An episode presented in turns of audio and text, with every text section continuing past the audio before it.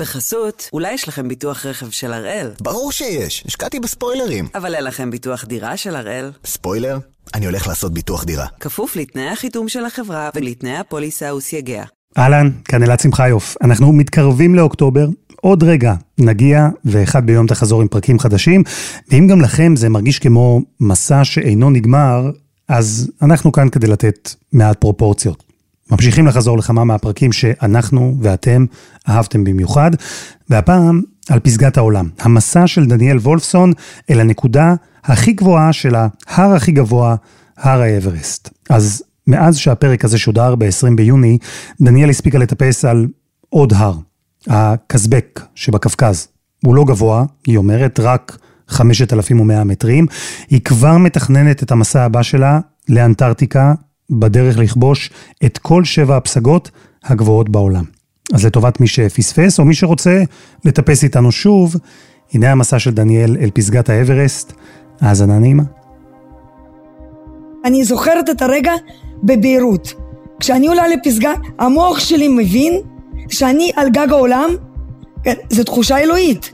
לא בכיתי, לא שמחתי, לא הייתה לי תחושה וואו, איזה גיבורה אני, וואו מה עשיתי. רק המחשבה היחידה שהייתה לי בראש, אני חייבת לרדת למטה. כי 50 מטר לפני שעולים לפסגה יש גם גופה. דניאל היא עורכת דין, בת 43, דיברנו איתה כשהיא במלון בקטמנדו. היי, שלום, שלום. זמן קצר אחרי שירדה מההר הכי מפורסם והכי גבוה בעולם. בשמחה רבה, תשאלו חופשי, כל מה שאתם רוצים, גם שאלות קשות, אני אשמח לענות מה שאני יכולה. היא טיפוס, מלאת אנרגיה, לוקחת פיקוד, היא טריפה את העובדים במלון כדי שהשיחה איתנו תתנהל בלי הפרעות, וכן, לפעמים איכות הקו מעט משובשת, בזה היא לא יכולה הייתה לשלוט, בכל זאת היא בקצה השני של העולם. זה סיפור על האדם ועל הטבע, על דרך למקום מדהים ביופיו שמלאה בקושי, בחולי ובמוות. זה סיפור על אישה שעם הרבה רצון והרבה אמונה הצליחה להתגבר על הר של מכשולים בדרך לחלום, לפסגה.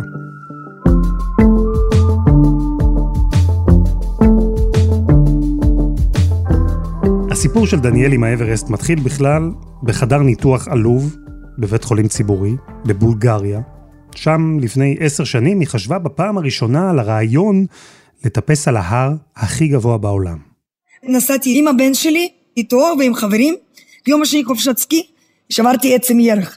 ככה נשברה והיו צריכים לאשר אותה, ואז לשים פלטינה בתוך הרגל למעלה מהעכוז עד הברך. עברתי ניתוח בבולגריה ובתנאים פרה-היסטוריים, תנאים של פעם. איך מתאוששים מכזה דבר? כי אני מניח שבפציעה מהסוג הזה היה חשש אמיתי, יותר מחשש אפילו, שהחיים שלך לא יראו אותו דבר אחרי התאונה. קודם כל אמרו בבולגריה שיכולת נצטרך לטפל ברגל ואפילו לקטוח. הם ראו את התאונה הזו, הם אמרו, את לא תוכלי ללכת, אחרי זה אמרו, תוכלי ללכת צולעת, אחרי זה אמרו עם קביים, אחרי זה כבר השפיזו אותי בתל השומר, וכבר שיקום עברתי, ופיזיותרפיה, לקח המון זמן, והרופאים אמרו לי, תקשיבי, יש צליעה, יהיה קיצור רגל, את תוכלי ללכת או עם מקל עם קביים, אם תוכלי ללכת טוב, לא בטוח, לרוד תשכחי, וכמובן כל הספורט אחר תשכחי. כל כך התביישתי, כי לא יכולתי לקבל את זה, שאני נכה, ומשהו לא 100% אצלי. לא יכולתי. אפילו בזוגיות, כשידעתי שיש לי צלקת ומישהו יראה את הצלקת, התביישתי. אמרתי, יש לי צלקת על הרגל, וכבר כל הזמן כיסיתי והחבאתי. לא הרגשתי טוב עם זה, לא יכולתי לקבל את זה. אמרתי, אני עוד אראה לכולם, אני עוד אטפס אברסט. ידעתי גיאוגרפית שיש ההר הכי גבוה אברסט. מעבר לזה, אפילו לא ידעתי, אני מתביישת להגיד, אבל לא ידעתי מה הגובה שלו, ואיפה הוא נמצא אפילו. הרי הייתי צריכה להיחס במשהו, איזשהו חלום, משהו. וככה זה התחיל. כנראה כשמוצאים משהו החוצה, היקום מזמן את זה.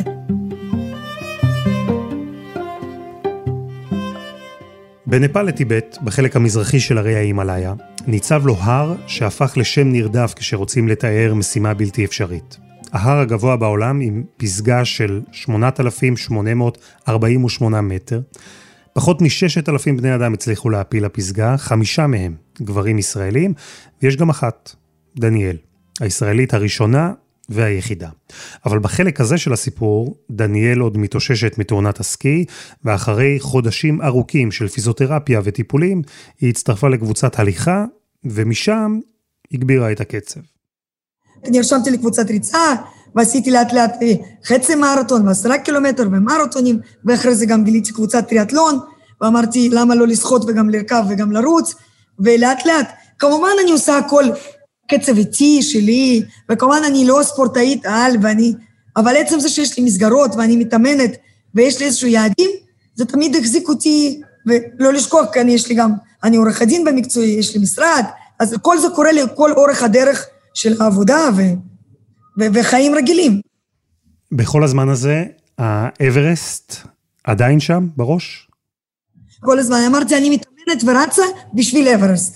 כל הזמן בראש שלי. אבל זה כמובן, מרתון וטריאטלון, אני אוהבת את זה, אבל כל הזמן אמרתי, אני חייבת להתאמן, להיות במסגרת, על מנת להגיע לאברסט. כל הזמן, אבל כל כך התביישתי להגיד אפילו לעצמי, שאני מסוגלת לעשות אברסט, אפילו הבן שלי בן 22, אני אומרת, הוא אומר לי, אמא, את השתגעת? מה את מדברת שטויות?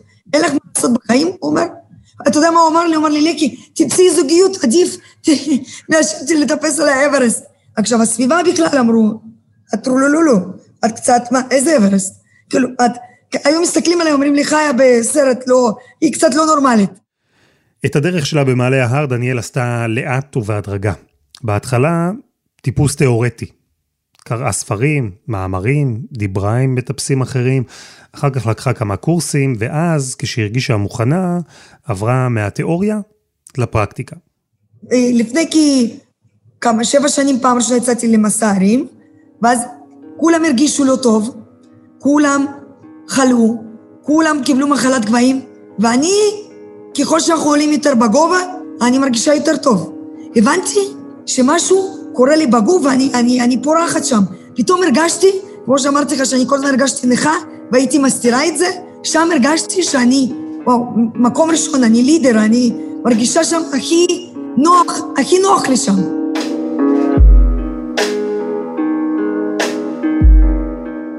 הטיפוס על הרים אולי הוביל לדניאל להבין שהיא פורחת בגובה, אבל עם כל הכבוד, יש טיפוס הרים ויש את האברסט. החלום לאברסט בעצם אמיתי כבר התחיל לרקום גידים, כמו שאומרים. זה קרה לפני 3 שנים.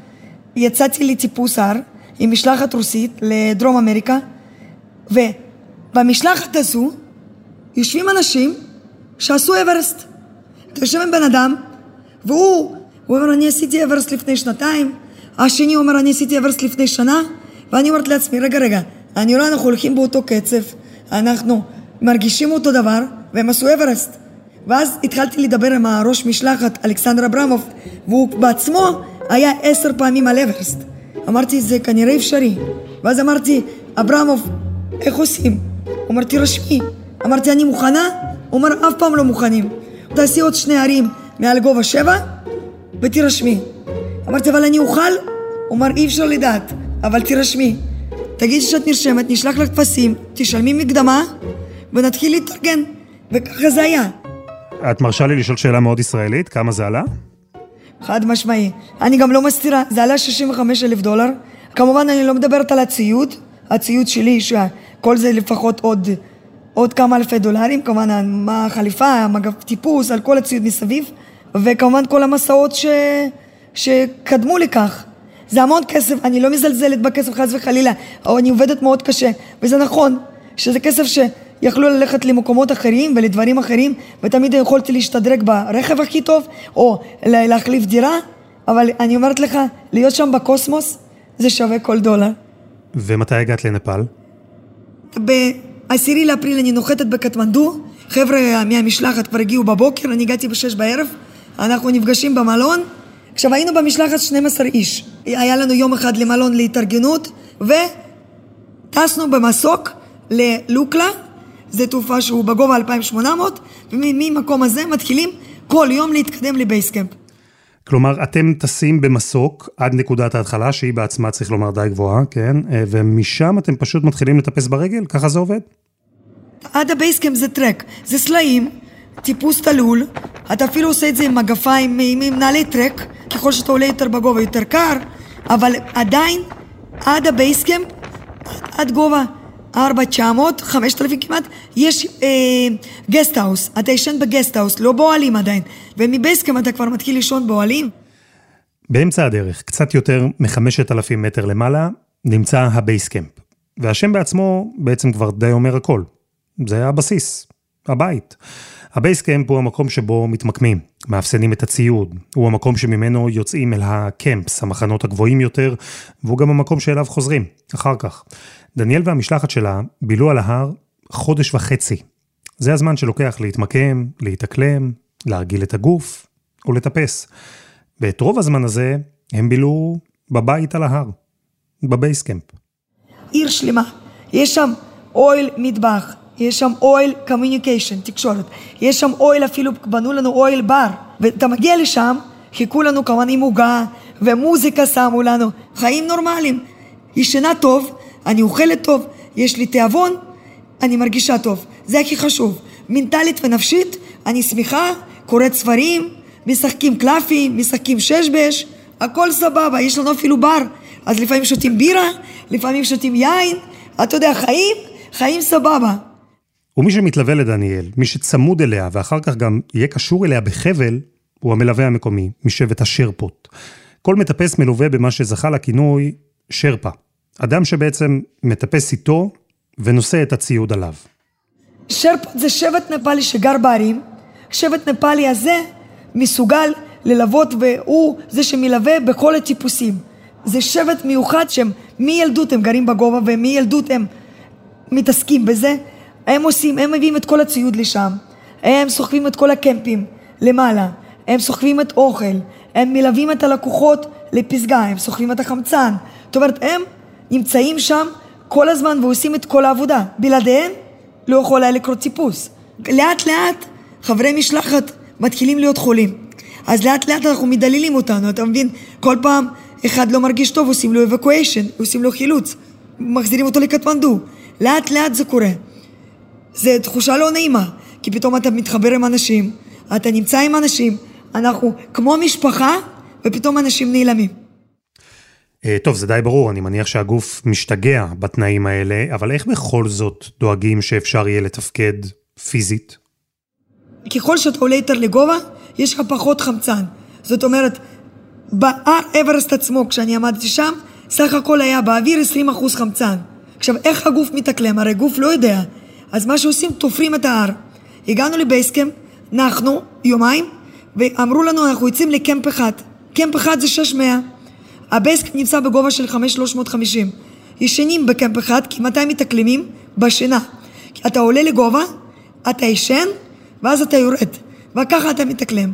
עלינו לקמפ אחד, לקח חצי יום לעלות לקמפ אחד, למחרת ירדנו בבוקר לבייסקאמפ. יום אחרי זה מנוחה. אחרי זה אומרים, אוקיי, מזג אוויר טוב, עולים לקמפ 2. עלינו לקמפ 2, ישנו לילה ויורדים למטה. ואחרי זה קמפ 3, וככה תופרים את ההר. כל פעם אתה תופר, ישן, יורד. תופר, ישן, יורד. זאת ההתאקלמות. רק ככה הגוף יודע להתאקלם. הוא מבין שמשהו עובר עליו, הוא מבין שיש לו פחות חמצן, ויש לו פחות כדוריות אדומות, וככה הוא יודע להתאקלם. דניאל, כמה זמן עליתם וירדתם ככה כדי להתאקלם על ההר? אנחנו הגענו לבייסקאמפ ב-20 לאפריל, ועשינו את הקלימות הזו עד 14-15 למאי. כמעט חודש. כמעט חודש, כן. התקלימות היא עד קמפ 3, עד גובה 7,300. כי עד גובה 7,300 אתה עוד לא משתמש בחמצן, אבל מגובה 7.5 אתה כבר עם חמצן. ומה אחר כך? סיימנו את הקלימות, ואז קובעים יום לפסגה. אבל מה קרה השנה? השנה הכל השתבש. לא היה מזג אוויר טוב, לא היה יום לפסגה, ואנחנו לא יודעים מה לעשות. והולך להיות סופה. חוזרים לבייסקאמפ, אין תאריך. אברהם אומר, אוקיי, בואו נצא. כשנהיה בקמפ 2, אנחנו נראה בעין את המזג אוויר. ב-4 בבוקר יצאנו לקמפ 2, ואז אמרנו, מתקדמים לפסגה. הגענו לקמפ 2, בקמפ 2, שלג סופה, אי אפשר לצאת. אני חליתי בקמפ 2, קמפ 2 זה גובה 6.5. ואני חליתי, אתה יודע, הגוף שלי כבר נחלש, ושם היה משבר גדול, הכי גדול שהיה לי במהלך המסע הזה. כבר יום חמישי, בגובה 6,400, לא ישנים טוב, לא אוכלים טוב, אני לא ישנה טוב כבר 3 לילות. השאול הורג אותי. כבר כוח לא נכנס, אין תאבון בכלל. אפילו קשה לדבר. אז זהו, שמאוד ברור מהסרטונים שצילמת באברסט, ואפשר גם ממש לשמוע את זה, שאת במצב לא משהו. מה קרה? קיבלתי דלקת גרון ושאול. עכשיו, עם דלקת גרון ושאול, אני נחנקת בגובה 6.5, ישבנו 6 ימים לחכות למזג אוויר. זה לא נורמלי לשבת בגובה הזה, כי הגוף לא יכול להבריא בגובה הזה. צריך רק לרדת בשביל להבריא, ולרדת כמה שיותר למטה. ואני נחנקת, אני כבר לא אוכלת, וזו פעם ראשונה שבכיתי בכלל. נסע לישון, אני לא מצליחה לישון, יש לי הזיות. מפחיד.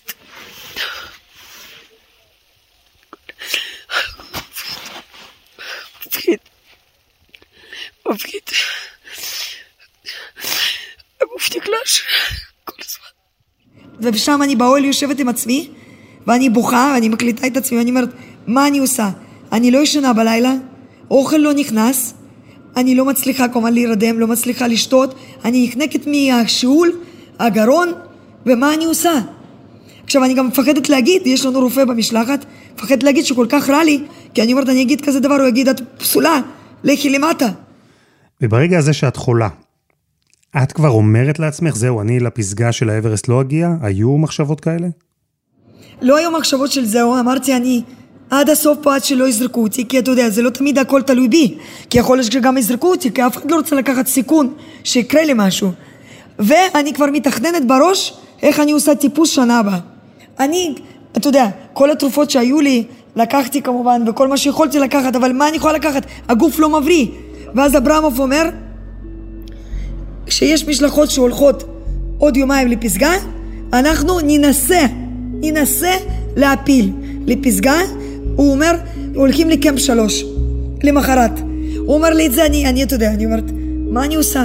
איזה טיפוס 90 מעלות, ואני כבר מבינה שיהיה לי קשה מאוד. ואברמוב אומר לי, תתקשרי לבן שלך. אמרתי, אני לא רוצה שהבן שלי ישמע אפילו אותי במצב הזה כמו שאני נמצאת, הוא אומר, תתקשרי. ואז נעזרתי אומץ, אמרתי, אני אתקשר לאריאל, בן שלי, בן 22. אני מתקשרת מהמכשיר לביני, זה בדיוק הייתה שיחה של דקה. הוא אמר לי משפט, הוא אמר לי, אמא, אני אוהב אותך, תעשי מה שאת צריכה לעשות ותחזרי מהר הביתה. ואני אומרת לך, המילים האלה, זה פשוט נתן לי כוחות על. הגענו לקמפ 3, גובה 7,300. קמפ 3, 7,300. אין לי אוכל, אין לי קול, אבל גרון. אבל הכל בסדר, גרון כואב. אבל אני לא מוותרת. אלך לקמפ 4 מחר, ומחרתיים, ולא בלילה הפסגה. ישנו שם לילה, ולמחרת כבר היה מתוכנן לצאת לקמפ 4. קמפ 4 זה בגובה 8. גובה 8 זה כבר דס זון, זה אזור מוות. הגענו לקמפ 4 בשעה 8 בערב, והוחלט שב-11 בערב אנחנו יוצאים לפסגה. זאת אומרת, אתה לא, אין לך זמן, אתה לא יכול לנוח. שם אתה בא, יושב קצת באוהל, שותה תה, שמאפשרים מהשלג, הרי איך עושים מים, מאפשרים קצת מהשלג, ויש את הגזיות, שותה תה קצת מה שאפשר, אתה לא אוכל בגבעים האלה, אין לך תאבון, אין לך כלום. אני כבר לא אכלתי אולי 10 ימים לפני זה, כי אתה יודע, שתיתי תה, כמה שיכולתי להכניס אוכל, אבל האוכל לא נכנס, ו-11 בערב יוצאים לפסגה. אנחנו פה 6 אנשים, זה מי שנשארנו. אני מנסה להתכנס למחר. מפחיד אותי מאוד. תאכלו להצלחה. אני מאחלת לעצמי בהצלחה. רוצה להגיע לפסגה ולרדת בשלום. אוהבת את כולם. אוהבת, מתגעגעת לבן שלי, משפחה שלי, למדינת ישראל.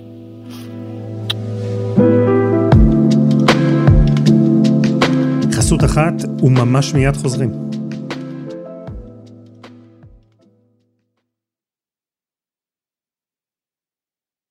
דניאל, אנחנו בשלב שבו החלטת לעשות את הדרך לפסגה, וזו לחלוטין החלטה שלך, כי יתר החברים במשלחת נשארו בקמפ.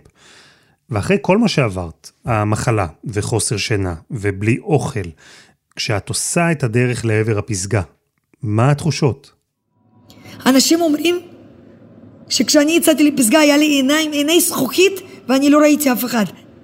10:37 בערב בלילה, הייתי מוכנה, כל המשלחת עוד מתארגנת, לוקח זמן, -40, ואני אומרת לאברמוב, אני יוצאת. הוא אומר, תצאי, ורק הבנתי שכל צעד שאני עושה, מקדם אותי לפסגה. שכחתי מכאבי גרון, שכחתי משאול, שכחתי מהכל.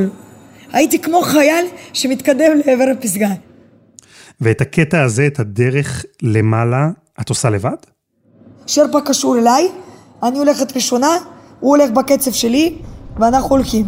ורוח ושלג יצאנו ב-55 קמ"ש לקילומטר הרוחות שהיו שיצאנו לפסגה, ולתוך העיניים, ואני הולכת עם המסכת גוגלס, וכל הזמן השלג נכנס. כמובן בדרך מחליפים בלוני חמצן, כי החמצן מספיק ל5 שעות. תתארי לי את הדרך לשם, אני רוצה לדעת הכל, איך זה מרגיש, איך זה נראה. 4:45 של אי זריחה, תמיד לפני הזריחה יש המון רוח, וכשיש זריחה, שקט.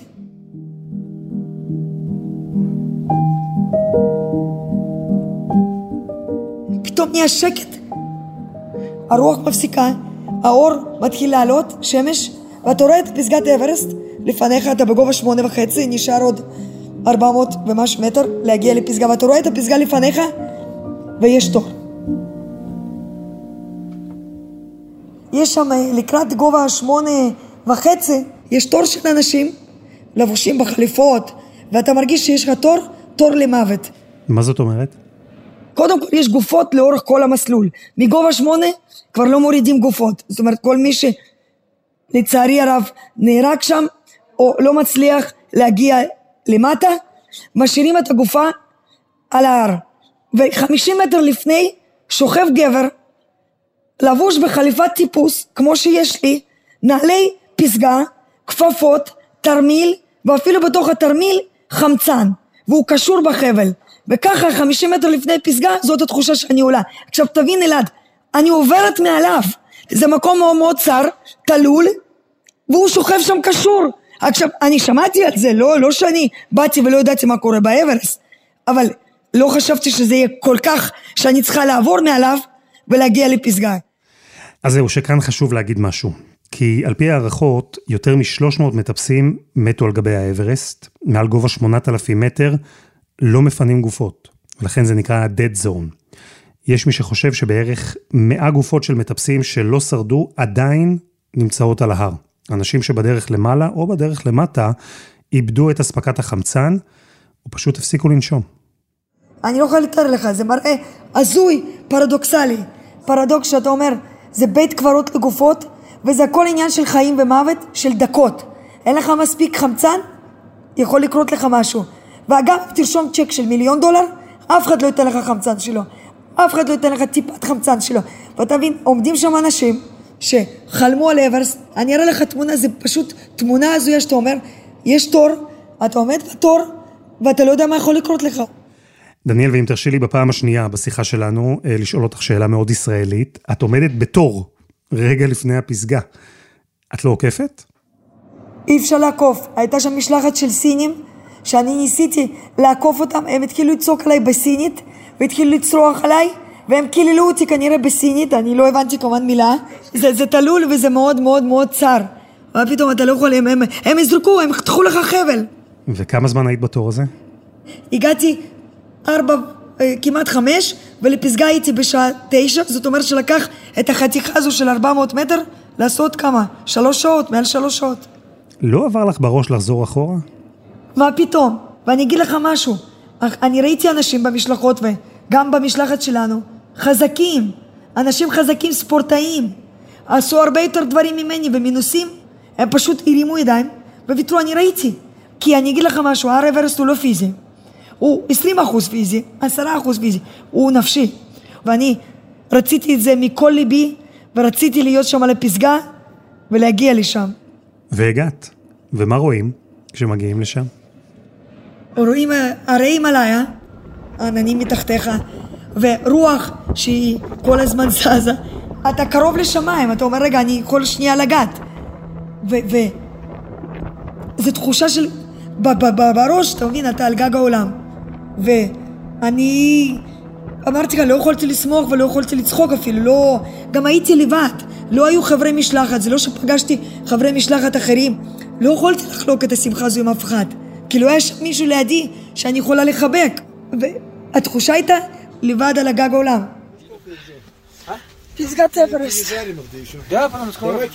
ואני אספר לך, עדיין, אני לא מבינה את זה, לא מהקלט. שהייתי במקום הכי גבוה בעולם, כל העולם, והדגל ישראל היה שם ונמצא שם.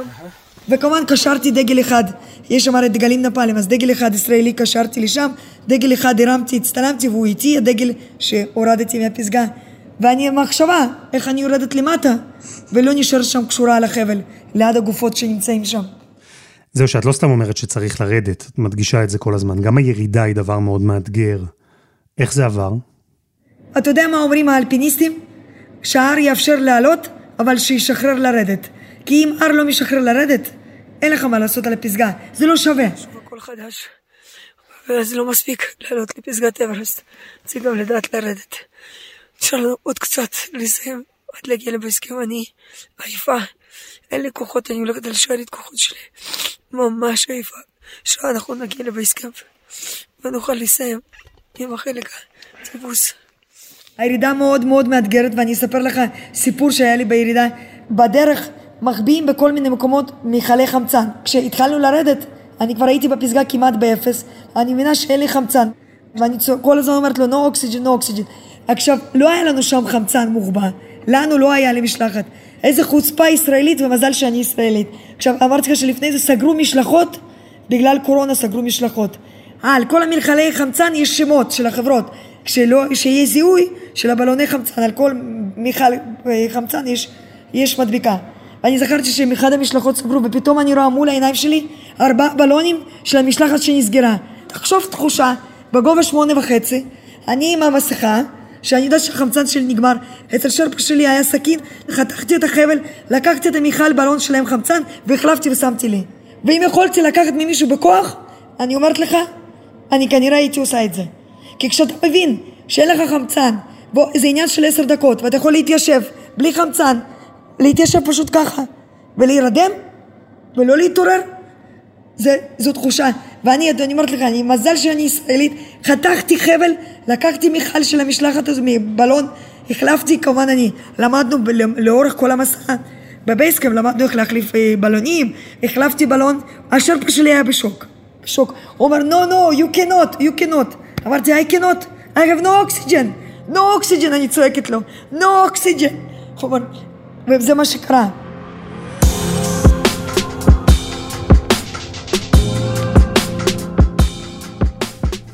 אז כשעם בלון חמצן שהוסתר מראש לקבוצה שהנסיעה שלה בוטלה בכלל בגלל הקורונה, דניאל עשתה את הדרך למטה.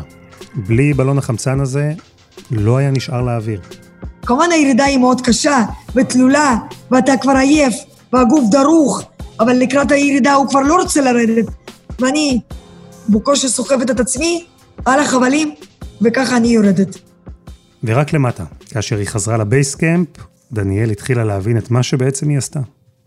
אני אגיד לך, השיחה הראשונה הייתה לי עם אחותי, יש לי אחות תאומה שהיא גרה בארצות הברית. פשוט התקשרתי אליה בווידאו, והיא ראתה את הפנים שלי, והיא התחילה לבכות ואני התחלתי לבכות. זו פעם ראשונה שהתחלתי לבכות. כבשת את האברסט, הגעת לפסגה, ויש איזו קלישאה כזאת של מראיינים ששואלים מה עוד אפשר לאחל. אז אני אשתמש בה. מה עוד אפשר לאחל למי שכבשה את האברסט? קודם כל בכלל, כל המטרה שלי זה לסיים את 7 פסגות הכי גבוהות בעולם. זאת אומרת, אני עשיתי כבר, נשארו לי עוד 2, אנטארקטיקה ואלסקה. אנטארקטיקה אני כבר, יש לי מסע שאני יוצאת בדצמבר, זה ברור. אני כבר זהו, אני חזרתי לעצמי. וכמובן, יש לי עוד הרבה יעדים.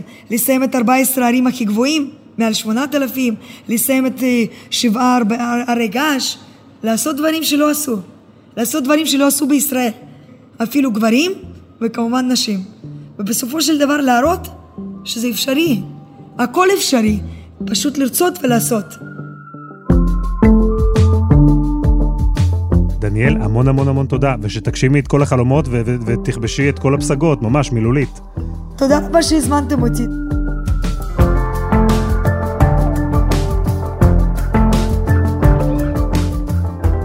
וזה היה אחד ביום, של N12. אם אתם פשוט לא יכולים לחכות שנחזור מהפגרה, אז למה שלא תדפדפו קצת בארכיון שלנו, ב-N12 ובאפליקציות הפודקאסטים, אולי תמצאו עוד פרק שלא יצא לכם עדיין לשמוע. אתם מוזמנים גם לקבוצת הפייסבוק שלנו, כי אנחנו ממשיכים את השיחה איתכם גם שם. העורך שלנו הוא רום עתיק, בצוות עדי חצרוני ודני נודלמן, על הסאונד יאיר בשן שגם יצר את מוזיקת הפתיחה שלנו, ואני אלעד שמחיוף, ואנחנו נהיה איתכם שוב עם פרקים חדשים של אחד ביום בחודש אוקטובר.